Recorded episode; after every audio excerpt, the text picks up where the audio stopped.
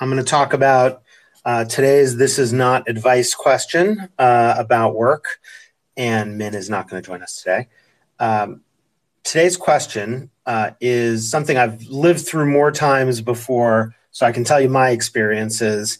It's the reverse of yesterday's question. Yesterday's question was you're working someplace or about to work someplace, and you don't know what to ask for how much should you ask for in terms of what you get paid? This question is about you're hiring someone and you're unsure what to pay them. What should you pay them? And so I'll just say, first, as a matter of principle, you want to pay everybody fairly. What does that mean? It means that you, to me, it means that you would be happy if you were in their shoes getting paid what you're offering them, knowing what you know.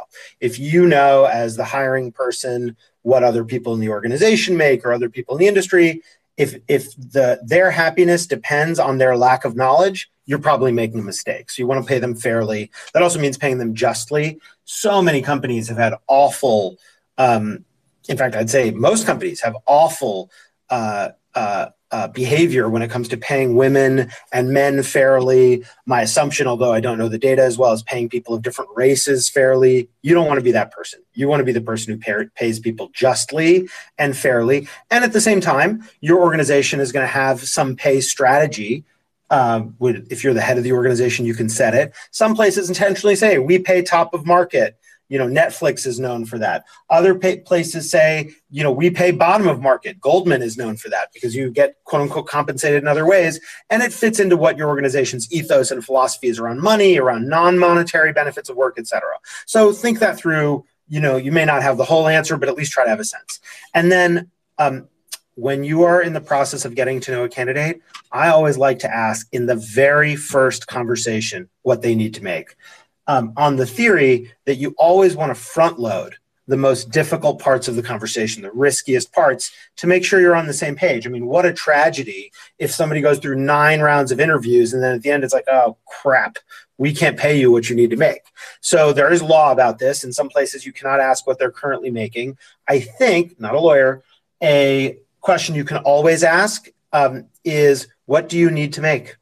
And then, you know, they might hem and haw, but you never have more leverage on a candidate than you do at the beginning of the process when they might want the role.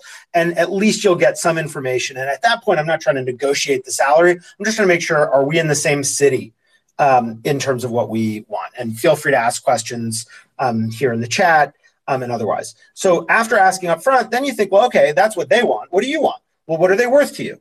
And one simple way of thinking about that is, well, what is the value they will bring to your organization? Some places that's easier to quantify than others. If they're a salesperson, it might be quite easy to quantify. And I'm not going to talk today about different structures of pay with salary and bonus and commission and equity. I'm going to do a whole other thing on that. Feel free to ask other questions on Twitter. But what are they worth to you? And figure out what your alternative is. If they said no or you couldn't hire them, who would you go to next? And what how what would you likely have to pay them? That's where comps come in comparables.